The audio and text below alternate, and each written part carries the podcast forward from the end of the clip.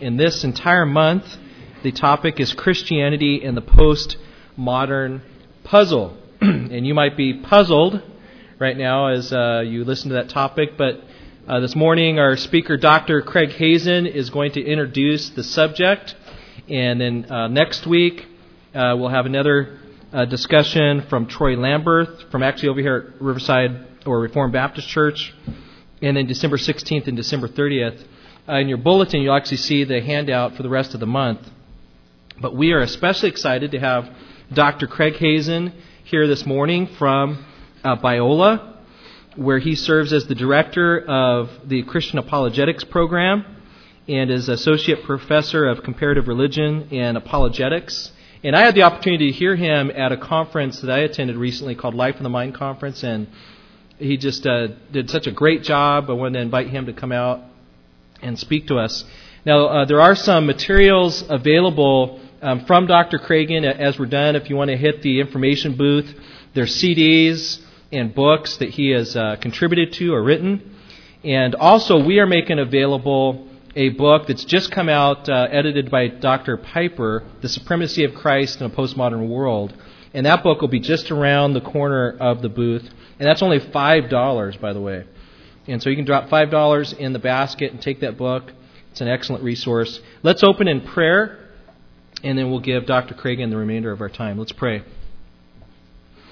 Lord, we thank you so much for this, this time to be here in your presence and to gather together, Lord, around the truth that we know in the gospel. Uh, we thank you, Lord, that you have made uh, clear, Lord, the, the basic truths that will lead us towards heaven. And we just ask, Lord, that your Spirit will fill each one of us and fill Dr. Hazen, Lord, as he ministers to us and helps us wrap our minds around uh, what can be a difficult subject, but a very important subject. Lord, help us to see, uh, Lord, the importance of maintaining, uh, Lord, the character of your word in a world that uh, is largely denying truth, denying absolutes, and Lord, the encroachment of these views even in the church. We pray, Father, Lord, that you would just arm us uh, with, uh, Lord, the things that we need, need to give an answer uh, for the truth that lies within us. And we pray this in Christ's name. Amen. Would you please uh, welcome Dr. Craig Hazen?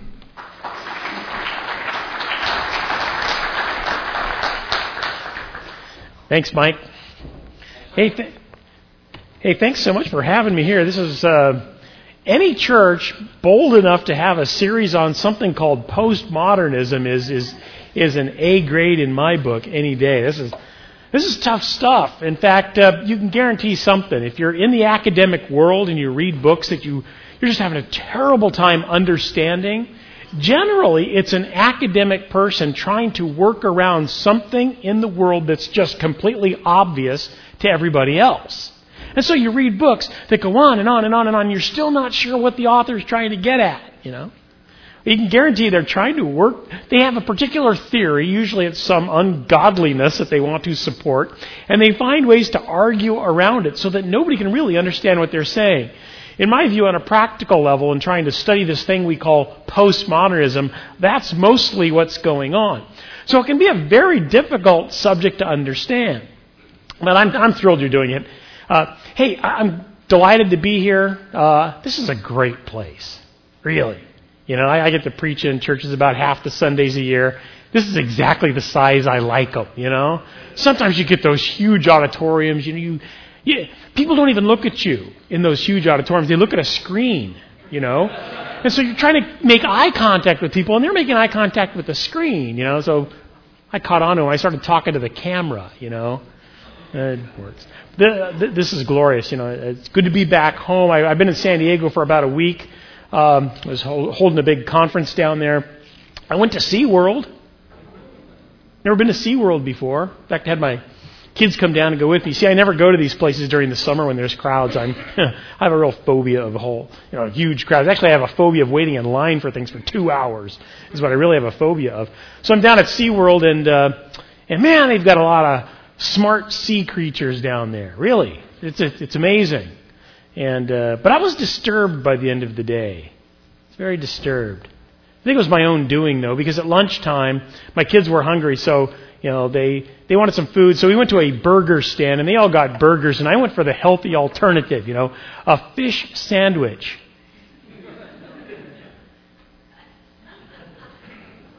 I couldn't help but think that I had eaten an underachiever of some sort. Yeah? So I was, I was a little disturbed. Well, I teach at Biola University, and uh, although it's not the beginning of the year, we uh, started off the year with a bang. And, and here's, here's one of our college admissions essays. Know, right? Students have to fill out an application. They have to write an essay so that they can turn it in, and uh, and we check them out to see if they're worthy of coming to Biola University. By the way, Biola is 100 years old this year. Isn't that something? It's very rare for a Christian institution to maintain a rigorous stance on the inerrancy of Scripture for 100 years. And Biola, God bless them, have been, uh, we've been able to do that. Here's, here's an admissions essay. I am a dynamic figure, often seen scaling walls and crushing ice. I've been known to remodel train stations on my lunch breaks, making them more efficient in the area of heat retention. I translate ethnic slurs for Cuban refugees. I write award winning operas. I woo women with my godlike trombone playing. I cook 30 minute brownies in 20 minutes. I'm an, I'm an expert in stucco, a veteran in love, and an outlaw in Peru. Using only a hoe and a large glass of water, I once single handedly defended a small village in the Amazon basin from a horde of ferocious army ants. I play bluegrass cello. I was scouted by the Mets.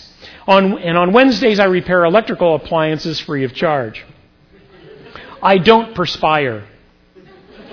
I bat 400. My deft floral arrangements have earned me fame in international botany circles. Children trust me. I once read Paradise Lost, Moby Dick, and David Copperfield in one day and still had time to refurbish an entire dining room that evening. I have performed several covert operations for the CIA. I sleep once a week. When I do sleep, I sleep in a chair. While on, on vacation in Canada, I successfully negotiated with a group of terrorists who had seized a small, who had seized a small bakery. The laws of physics do not apply to me. On weekends, to let off steam, I participate in full contact origami. Years ago, I discovered the meaning of life but forgot to write it down. I breed prize winning clams. I have won bullfights in San Juan, cliff diving competitions in Sri Lanka, and spelling bees at the Kremlin. I have played Hamlet. I have performed open heart surgery. I have spoken with Elvis but I have not yet gone to college. Uh, yeah, we, we let him in. uh, this, this, this is actually uh, not just some uh, goofy beginning, but this really is kind of a, a vision of the postmodern world. People can kind of invent themselves in any way that they'd like. You know, Madonna is actually a perfect example of this. Uh, we haven't seen her around much recently, but uh, during her heyday, Madonna would reinvent herself every year or two. And this is kind of the, the, the, the uh, fleeting image of identity in the postmodern world. You can, you can invent yourself over and over again. It reminds me of a 1983 Nobel Prize winning novel uh, uh, by uh, uh, entitled I, Rigoberta Menchú, which had all kinds of falsehoods and dubious material in it, but it didn't matter. It didn't matter that there were actually, uh, uh, there was made up stuff in, in something that was supposed to be uh, not made up. But because it was trying to move forward uh, and, and help the oppressed people in third world countries, it just didn't matter to the literary community. Uh, it reminds me of that person who Oprah had on a year or two ago, James Frey, His little book called what, A Million Little Pieces, right? Uh, turns out it was supposed to be autobiographical, but turns out there was what page after page of misleading information in it, you know, and downright lies, you know, stuff that didn't happen. But it really didn't matter because what was most important was the point. You know? The, the uh, end was justifying the means in both of these cases. And this is part and parcel with the, uh, with the postmodern world. I suppose if you, if you really want to get at it, what we're talking about in this whole postmodern thing is is there reality and can we know it? Is there reality and can we know it? Reminds me of a seminar I took with uh, Dallas Willard, a, a, tremendous Christian philosopher at uh, the University of Southern California. Yeah, I guess if you're a Trojan fan, go Trojans. You know, they beat UCLA yesterday. It's big stuff. Poor Missouri, though. Oh, I was really rooting for Missouri to beat Oklahoma. But beside that, uh, Dallas Willard at USC, I took a special seminar on postmodernism with him one time, and basically we spent two weeks attempting to discover whether the chocolate donut was there or not. I kid you not. The first day he came in, we were actually having some snacks or something. You know, they brought in some breakfast. There were some chocolate donuts. So he went over and grabbed one, put it where we could all see it, and he goes, "This is what we're going to discuss for two weeks: whether that thing is there, really, and whether we can know it." Actually, it's fascinating. You know, really, in the whole history of of Human thought deals with things like this, and postmodernists have a particular take on whether that donut is there or not, and uh, whether you could know it if it was. Well, these things all boil down to some interesting, I think, uh, scriptural issues. And let me, let me hit one of them. It's in 2 Corinthians chapter 10, verses 3 through 5. Let me kind of give a scriptural frame for some of this. 2 Corinthians chapter 10, I'll look at verses 3 through 5.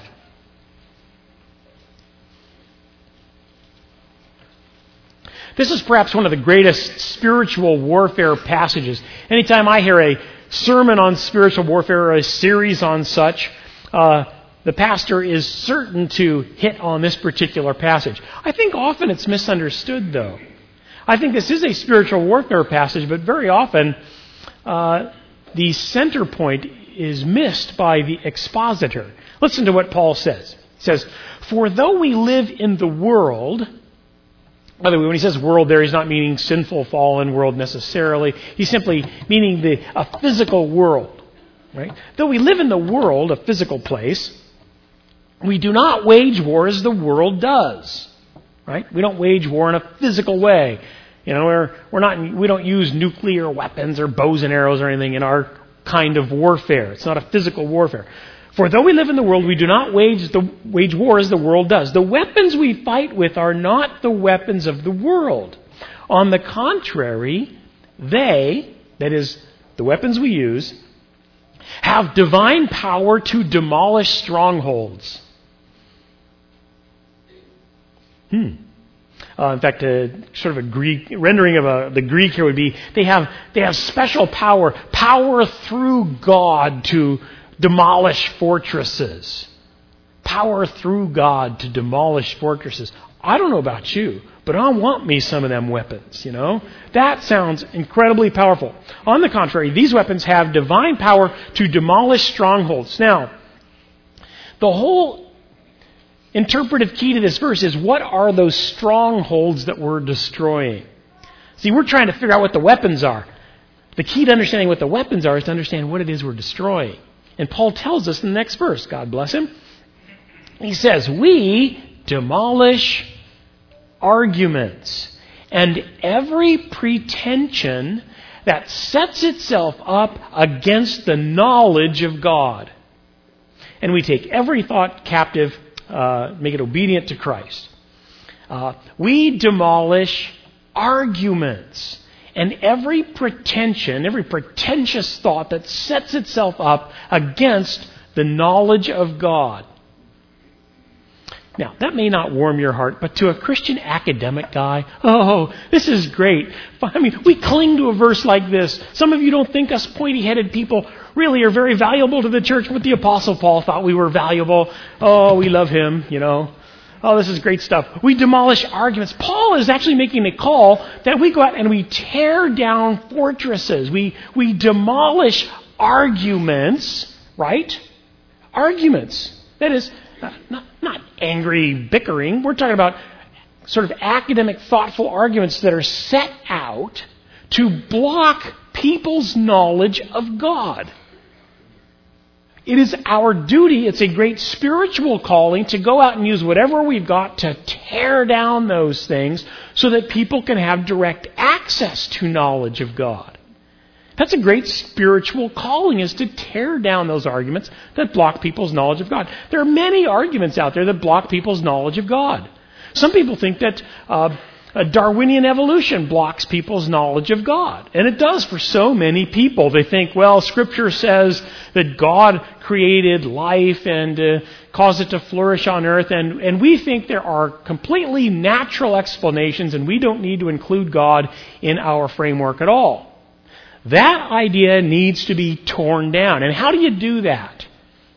How do you tear down an, uh, an errant idea like Darwinian evolution? How do you do that? Do you, do you just sit around and go, I wish it were gone? You know, oh, please go away. You know, you could pray. And I don't think I think we can do it any time. I don't I don't think that's what the passage is talking about here, but I think we can pray. Certainly. Uh, that, that's probably step number one. But the Apostle Paul is addressing something a little more specific. If we're going to tear down a bad argument, what are the weapons we have that are powerful through God to tear those down? counter arguments, godly arguments, uh, understanding God and His created world in so deep a way that we can offer counterpoints and uh, come against these arguments and tear them down. They are very powerful. We've seen it happen. We've seen it happen. I don't know if you've seen a good Christian debate ever, where a, a really godly, thoughtful, well trained Christian debates, say, an atheist or a person who doesn't believe in the resurrection or a Darwinian, we, we generally win pretty well. In fact, it's, it's usually not even pretty to watch. Why would that be? Well, it turns out that, I don't know, we actually have the true picture of reality. That's helpful in a debate. You know? When the, when the guy is, when the, when the fellow you're debating really doesn't have a good picture of reality, it's nice to have a clear picture of reality for which all of the evidence comes in to support, right? It's, it's, it's a tremendous thing. So, why are these issues important? Because the Apostle Paul thinks they're important. If we can tear down things that block people's knowledge of God, we're doing a great service to evangelism because people have a better shot at direct access to seeing God for who He is and what is what His saving gospel is all about. So this is very important stuff. Now, Postmodernism, interestingly enough, is a very clever work of the devil in my estimation. Why? Because it's not just a single argument like, let's, let's divert them. Let's divert these spiritual seekers by uh, getting Darwinism into the picture. Or let's divert them by talking about uh, the Jesus family tomb in Jerusalem. You know, we found the bones of Jesus. Let's divert them on these specific issues. Postmodernism is especially nefarious in that it pulls the rug out from under all knowledge. Pulls the rug out from under all knowledge. According to most postmodernists, and it's a very difficult thing to define, so it's hard to make blanket statements, but according to most postmodernists, the big problem is you really can't know anything. You're thinking, but wait a minute, I know that guy up there, Craig Hazen, he's up there speaking right now. Really? How do you know I'm not uh, Dharma? In Buddhist thought, that would be I'm, I'm mathematical flashes. There's really no substance here at all. You see, that's a view of the world that millions of people hold. Right? If you're a Buddhist, you know, and you're in the uh, in particular uh, school of Buddhism, you might believe that I don't exist. There's no substance to me whatsoever. You know, I'm like a mandala, a sand painting. I can be wiped away with one motion. See, that's a worldview about what's going on here. You know, maybe that's what's really happening. That idea needs to be torn down. Postmodernism basically pulls the rug out from everything because it collapses our reliance on knowledge. And certainly, if you're the devil and you're thinking, hmm, how can I really be impactful in the modern world for uh, my evil thoughts and deeds. I know I'll put up a, the biggest blockade I can between people and their knowledge of God. And I do that by saying you can't know anything. So don't think you're knowing God when you can't know anything. Well, I know I'm seeing the puzzled looks on your faces already. This is what goes on when we talk about postmodernism. You're going, wait a minute, I think I know stuff. Yes, you do know things. And you know them with great certitude. And don't let anybody fool you. And guess what? So does the postmodernist. One could ask, well, wait a minute, how does the postmodernist know that postmodernism is true? You know, there's a little problem there. See, the postmodernist lives in kind of a schizophrenic world. It really matters a lot when he is in the 7-Eleven paying for his Slurpee, right? And he wants he doesn't want to pay $7 for the Slurpee, he wants to pay 79 cents. But what's reality about anyway? $7, 79 cents, what does it matter?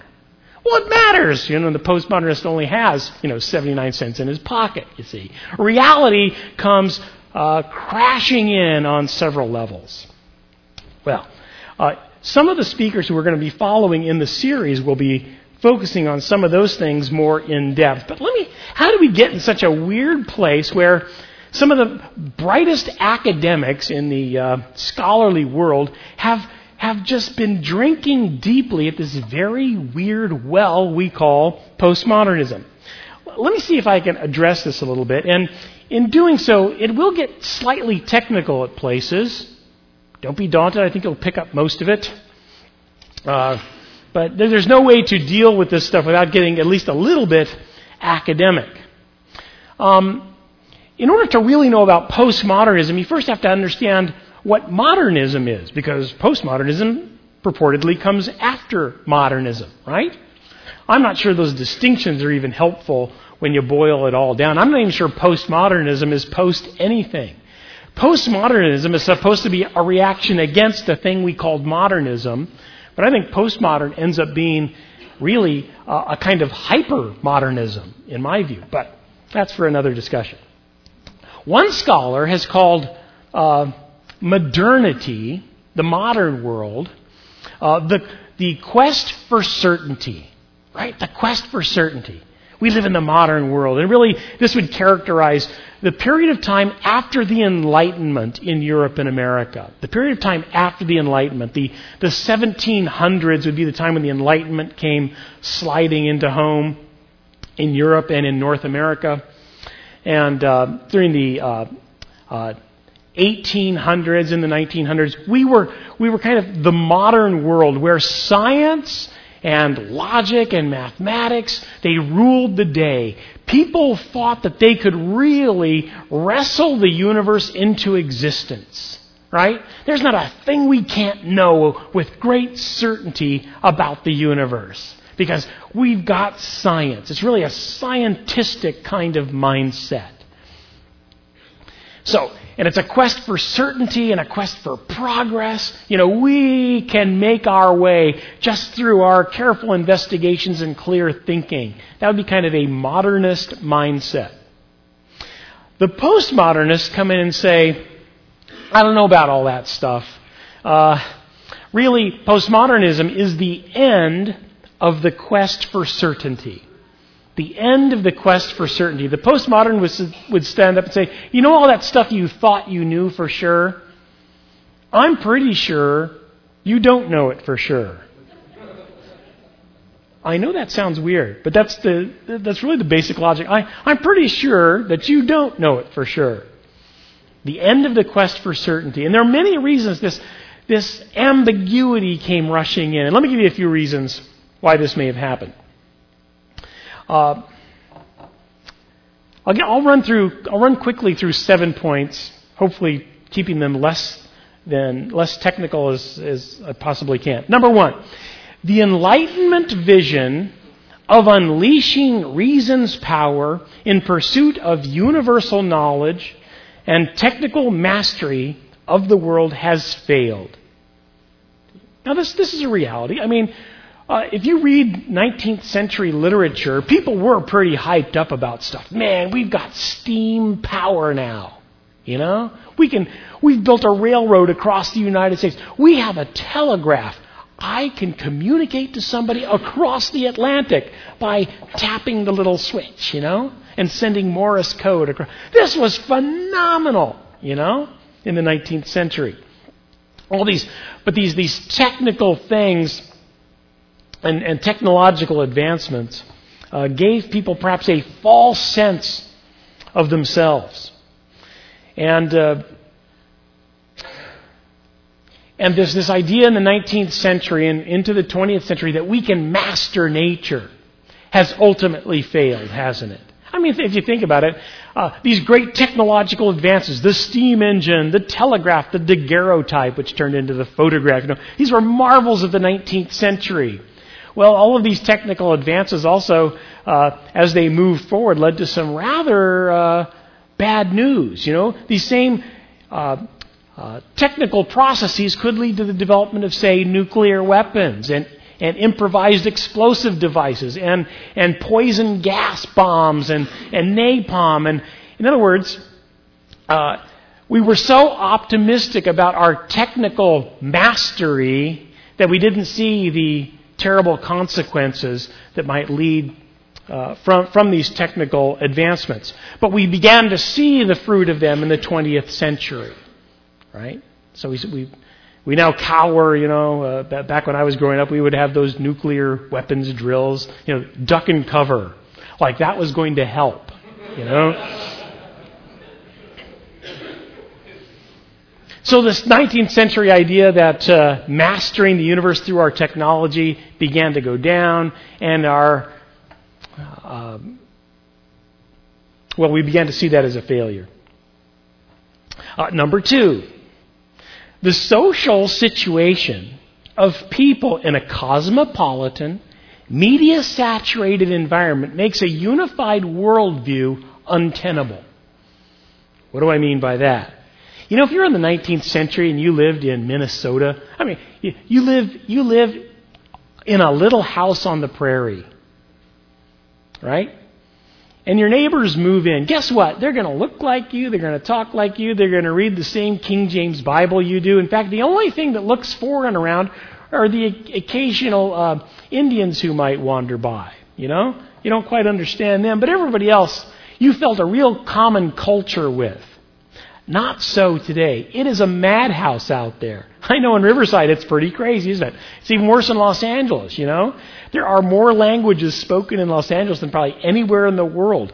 And I used to teach at UC Santa Barbara, and I bring my students down in vans to Los Angeles uh, when I was doing a world religions course because I could take them to spots around Los Angeles and basically show them all of the world religions almost in their native habitats. I mean, it's like a zoo, really. Uh, some of these religious groups would import materials from the old country and build temples and things made out of stones from, you know, the Indus River Valley and so forth, you know, uh, to make it as completely authentic as possible.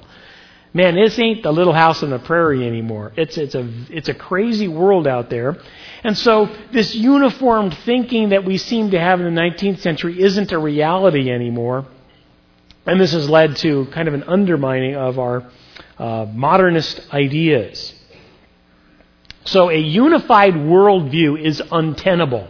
Right? If you have a, you think we're all going to be thinking alike, uh, that's just not a reality anymore. Uh, number three, the diversity of religious and philosophical perspectives available to people today makes the notion of one's absolutely true religion or philosophy unacceptable.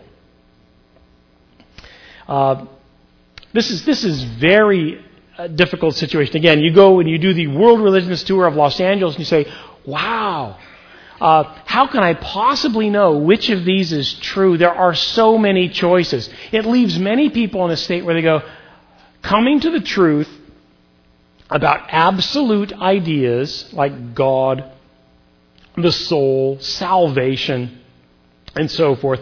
Understanding the purpose and meaning of life from a religious standpoint is an impossibility because there are so many choices out there. And, and human beings believe so many different things. It causes a lot of people to throw up their arms and, and just say, uh, we cannot know the truth about these things. We just cannot know the truth. And you see, that really is postmodernism coming into full flower, isn't it? We can't know it to be true. Uh, we can, by the way. We can know it to be true. In fact, stick around for uh, the sermon at the uh, what is it, 10:15. Uh, then we'll talk about the truth of all of uh, the Christian position as opposed to postmodernism. Uh, number four would be this: our cosmopolitan and pluralistic environments do not allow for a fixed sense of personal identity or one best way of life. Now, I mentioned that earlier with regard to Madonna. Madonna is like a chameleon. You know, she changes her whole uh, persona every several years, right? And so we have a we have problem today fixing our identity. This is one of our biggest problems in youth culture. Who am I? Who am I? I mean, they see so many messages on television. They have so many different kinds of friends from different cultures. They get so many messages in the mainstream media and, and through iPods and internet and so forth. It's very difficult for them to really grab onto an idea and, and lock into it, especially an idea about identity. Who am I? In fact, I'm convinced that uh, this personal identity being fluid and flexible and, and people not wanting to commit to anything is one reason uh, for years and years uh, uh, young people say the word like so much. Like I'm totally like it's like I don't know like like you know like like like it's kind of like like like you know you say have you ever heard this have you ever puzzled been puzzled at this strange form of communication it's like I totally don't like know that like you know Notice that that really represents something. It represents a lack of commitment to reality. Everything's like, everything's a representation. Nothing's real. Everything's like something else. But you can never like lock into something real. So, like means that everything is an approximation or a relationship. You can never really nail down anything with much certainty. Like, like, like, like, like, like, like, like, like. So the post, this post, postmodernism may have emerged from this problem of being able to lock in to a sense of personal identity or one best way of life. There are many ways to live out there, many ethical systems, and it's just a matter of choosing one because they're all about the same.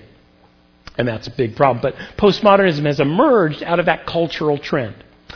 Another cultural trend that postmodernism has grabbed onto and used in order to get itself going is number five. Language is ultimately a contingent creation of human beings. It cannot represent any objectively knowable reality. What does that mean? Good heavens.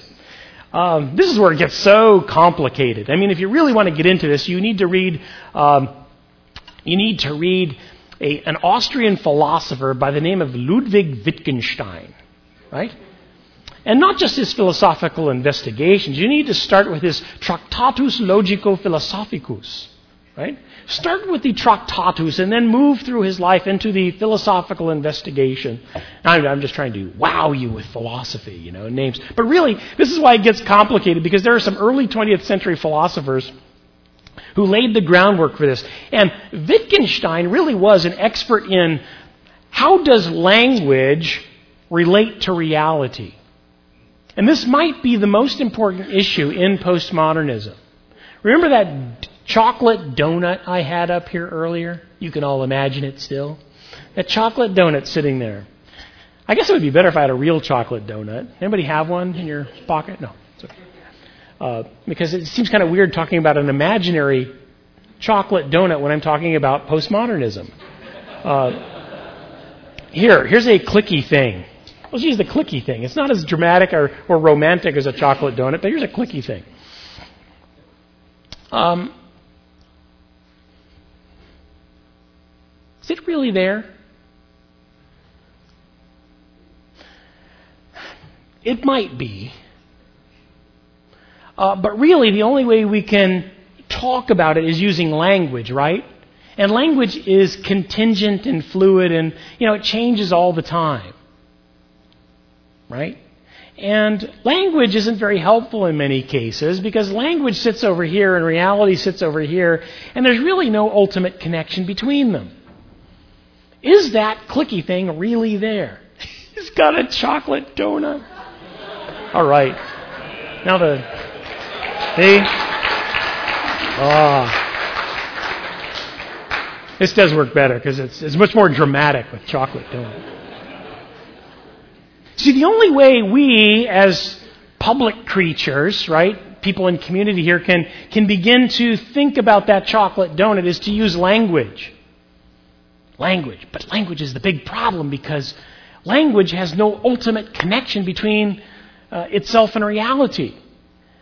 So ultimately, we can't really know anything in a public kind of way, in an objective way. I can, I can claim that the chocolate donut is there. I can develop chocolate donut songs. I can do a chocolate donut dance. I can, we can begin to worship the chocolate donut. We can, I mean, we can develop all kinds of things. But ultimately, at the end of the day, that's just my gig. I'm all about the chocolate donut. You see, I can talk to myself about the chocolate donut. You can believe if you'd like but we can never connect in terms of reality as to whether the chocolate donut is there because we would have to use language in order to communicate, and language has no relationship to us, the solid real world. Are you confused? You should be. There's certain things I teach on where if you are not confused, I'm not doing a good job. When I teach on Buddhism or postmodernism, if the people look like, oh, I totally get it, uh, I'm, I failed. Now, here's the big the reason you're confused is because I know the chocolate donuts there, and you know the chocolate donuts there. See, we have knowledge about this.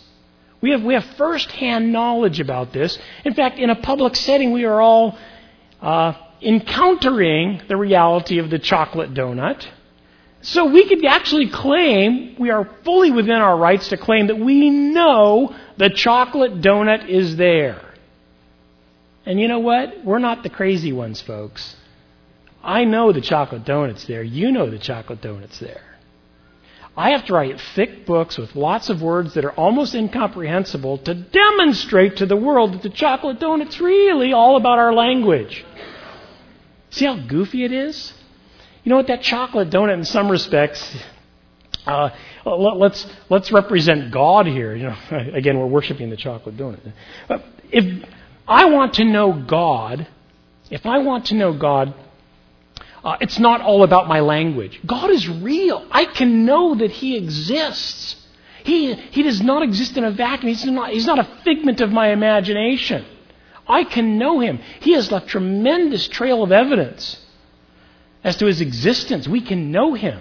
We can know Him as we can know Him better we, we have more evidence for the existence of God, and especially the incarnation of Christ and his death and resurrection, than we do about the chocolate donut and the chocolate donut sitting right in front of us. So, don't, don't, let them, don't let them push you around out there. They'll claim that language is the big problem, that we can't communicate properly about a chocolate donut because language has no connection ultimately to reality. That's nonsense. I can make a claim about the chocolate donut being there, and you can observe, and we can have all kinds of ways to, to verify that claim. Language has a solid connection to reality, uh, and God designed it that way. Number six. There's only seven of these, so I'm almost done with it. Number six, written texts do not have a determinate, singular, knowable meaning or truth value. Written text. This is a big part of postmodernism, too, because it deals with texts and writings. And the big name here is Jacques Derrida. Jacques Derrida, a French uh, literary theorist and philosopher who actually taught at UC Irvine for a number of years. He died just a couple of years ago. But Jacques Derrida would talk about deconstruction. You can really never know what a text means. Right? And it's certainly, uh, you can make the immediate connection to the Bible, but it doesn't just apply to the Bible. It applies to any text, like the Constitution of the United States. Who can really know what the Constitution means? You know? It, each reader brings something different to the table when they encounter the Constitution, don't they? Yes, but what about the intent of the original writers? Of the Bible or of the Constitution or of, you know, uh, The Red Pony or, or any other book you happen to be reading. We can encounter those, and we do bring something to the text, but there is an intent of the author to communicate something. Jacques Derrida would say we can never know what that is. It is hopelessly ambiguous. Hopelessly ambiguous. The seventh issue in postmodernism, these are all issues that led up to the full flowering of postmodernism. Number seven is following on the work of Friedrich Nietzsche and Michel Foucault, what we call truth is not a function of verifiable evidence or sound logic, but of power relationships that masquerade as neutral means of enforcing order. What's all that mean? At the end of the day, this is primarily through the work of Michel Foucault, a, a, uh, a French writer in the mid 19th century who basically said, knowledge, forget about it. Knowledge is all about power. Knowledge is all about power. Some people think knowledge leads to power. Foucault would say, uh uh-uh, uh, power leads to knowledge. See, it's all about power relationships. The reason I'm claiming the chocolate donut is there and that it's that's reality because I hold the microphone. I have the power and I've mesmerized you into thinking that the chocolate donut is. There. See, my power has led you to the knowledge of the chocolate donut. You know. Nonsense. The fact that the chocolate the chocolate donut has given me all the power to talk about the chocolate donut because there it is. See? The reason it's persuading you and you're not thinking I'm a nutcase is because you see it too. Hey, a chocolate donut. Uh, but ultimately, in postmodernism, power is everything. It's all about struggles for power. Knowledge means nothing. I guarantee, if, if knowledge means nothing, Christianity's toast, folks. Christianity is a knowledge tradition. We claim to know things about the universe. We claim to have in our hands the grand story of all that ever was, is, or will be. We claim to worship a God who existed eternally before everything else and spoke all of this into existence. If postmodernists are right, we can never know that to be true. That's simply our language game. That's simply uh, our intuition, our inner feelings. It can never be known publicly or objectively. And you can see how postmodernism ends up pulling the rug out from under some of our most cherished beliefs. I'll stop there and see if you have any questions. And no, the chocolate donut is mine.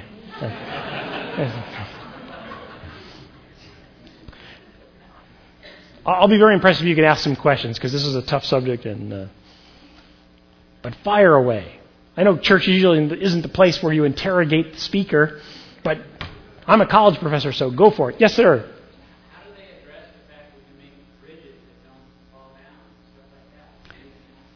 How, I'll repeat for the uh, for the tape. How, how, do they address the fact that we can make bridges that don't fall down?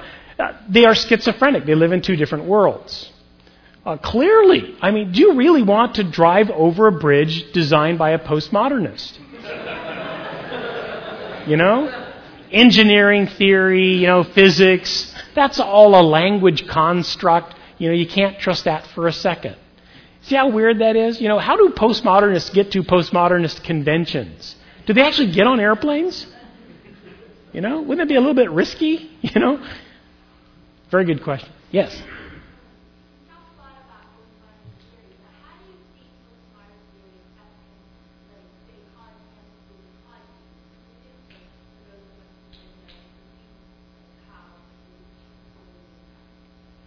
Yeah, how do I see postmodernism and postmodern theory affecting uh, college campuses and the environment on college campuses? It is, it is in uh, North America the creed of the major college campus. It's the creed. Now, understand, you're going to say, wait a minute, how, how can a university, which is set up to to bring knowledge and, and, and the, the pursuit of knowledge to our culture and society, how can they be the people who are most dedicated to the idea of pulling the rug out from under knowledge? I don't know. It's it's the weirdest thing ever. Really. In fact, it's kind of fun to uh, go onto college campuses and actually do traditional Christian apologetics. To go onto a college campus and say, you know what? I have excellent reason to believe that Jesus Christ was, was crucified by a Roman execution team and came back to life on the third day. And the evidence is clear and compelling that that actually happened. Students look at each other and they go, Tell me more about that because I want to be able to grab something real all I get is this ambiguity and that we can't really know anything. And yet at the same time, my teachers are trying to teach me things that I'm responsible for, that I'm supposed to regurgitate in essays and, and multiple choice exams. And guess what? The, suddenly reality becomes everything when they mark my answers wrong. it's the weirdest situation. I kid you not. And, and it's, it's, it's irrational at the same time. The whole postmodern enterprise is irrational. Postmodernism basically says there are no absolutes. There are no universal narratives. There are no overriding stories. You know, there are no absolutes. See the problem there? If I'm saying to you there are no absolutes, what have I just done? I've just, I've just stated with great emphasis that there uh, is an absolute, and that absolute is that there are no absolutes, which is uh, logically incoherent, you know. In, in, in philosophy, we call that self-referentially incoherent, right? It's complete, it's irrational. Our, our, our greatest, our greatest points of uh, knowledge production and dissemination are actually based on irrational ideas. It's, it's really a strange ballgame. So it is, but, but, but we, we, turn the tables on them because it turns out that one, one thing we've identified is that students on college campuses and high school campuses, almost any public school, they're really hungry for objective knowledge. They're hungry for somebody to just come in and say, you know what? Forget about that nonsense. I know something to be true. And it turns out to be the most meaningful thing that anybody can possibly get their hands around. God exists, and He wants a relationship with you. Oh, they, they jump at it because the postmodern world has, has, has done its job in beating the idea of objective knowledge out of them, but deep down they long for it. Because they are created in the image of God, and somewhere down inside, uh, there's some sort of spark that says, Is God out there and can I know him? Another question? Yes. How does postmodernism deal with morality? Uh, as you can imagine, not very well. not very well. In fact, one gets the impression after reading key postmodernists that the whole enterprise is trying to get around the law of God so that they can just do whatever they darn well please. I think at the end of the day, that's, that's what it's all about. I mean, you try to figure out why would they spend their lifetime writing this irrational nonsense to justify in their own hearts the evil that they want to do and to propagate it among people they associate with. So morality, uh, no no concept of objective morality can stand in a postmodern milieu or a postmodern environment. Uh, uh, if you have a moral system, let's say you walk into a postmodern conference and you say, Hi, I'm a Christian. I believe in the Ten Commandments and the Sermon on the Mount, and I follow those as best I can. What would they say? They'd actually say, Good for you. It's exactly, they say, Yeah, good for you. That's your game. That's your language, that's your, that's your personal culture. Good for you. Just don't impose it on me. See, that's what I mean by there's no objective or overriding morality. There's nothing that counts as morally true for everybody. Yeah.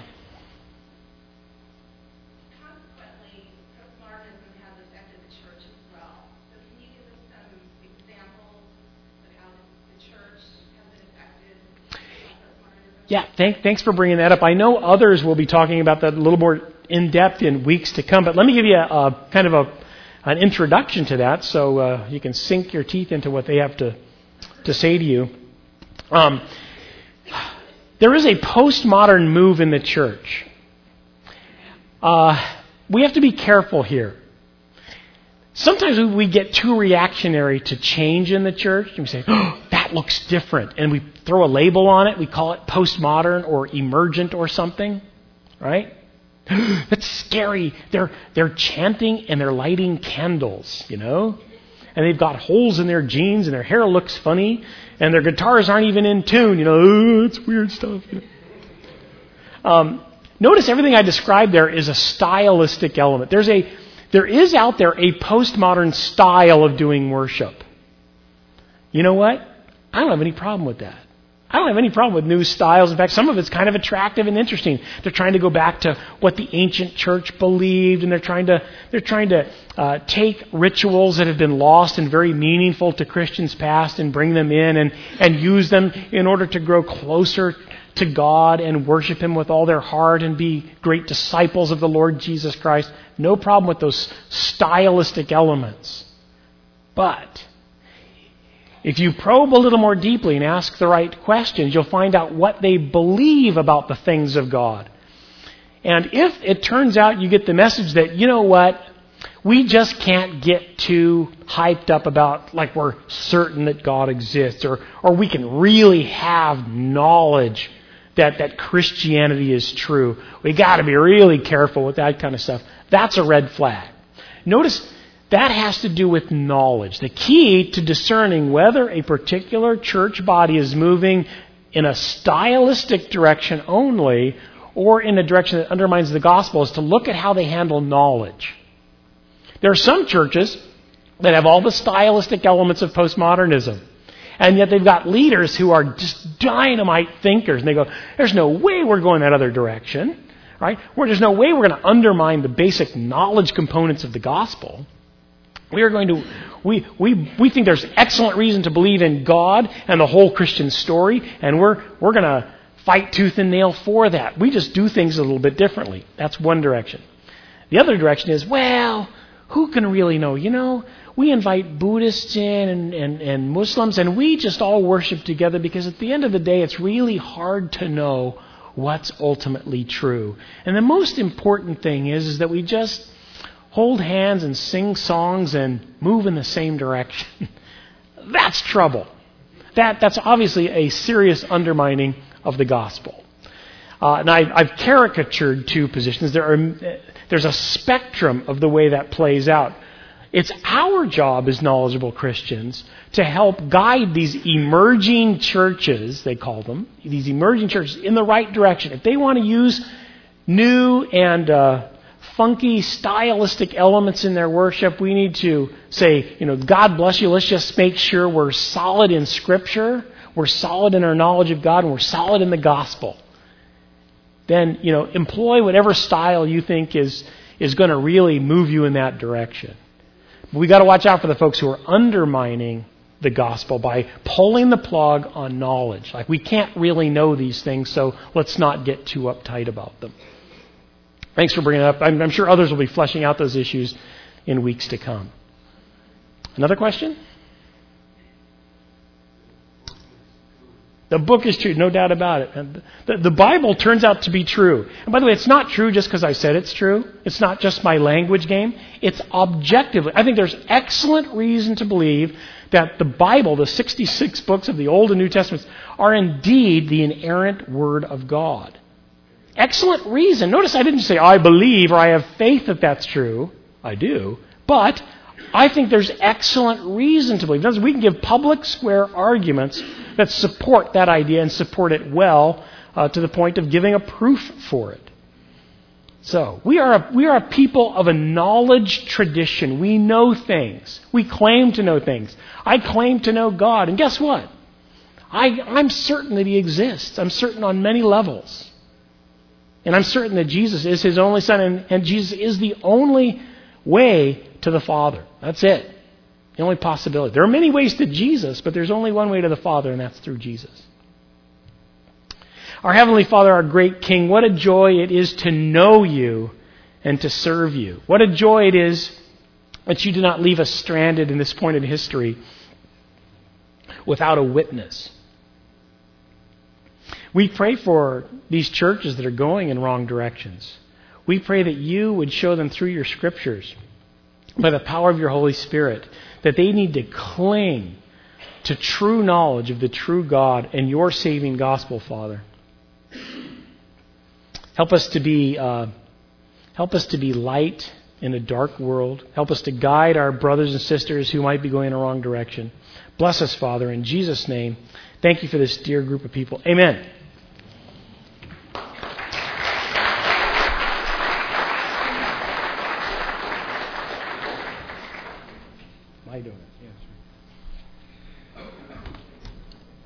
Thank you so much, Dr. Hazen. Just make sure you eat the donut outside of the auditorium. Because there are no food or drinks in the auditorium, at least in our community. That's just a kind of a thing we do here. So, yeah. No, thank you so much. We appreciate you guys coming out. Um, Dr. Hazen will be speaking in the 1015 service as well, so encourage you guys to obviously be here for that. Um, next week, uh, we would invite you to come back as uh, Troy Lamberth from Reformed Baptist Church over here in the corner will be speaking on postmodernism and the church. And so he will be getting a little more into the emerging church issue that Dr. Hazen was introducing there in the Q&A time. And uh, so I would encourage you guys uh, to come back for that. Uh, we'll have about a 15-minute uh, break here, and then our 10:15 service will begin. God bless you guys.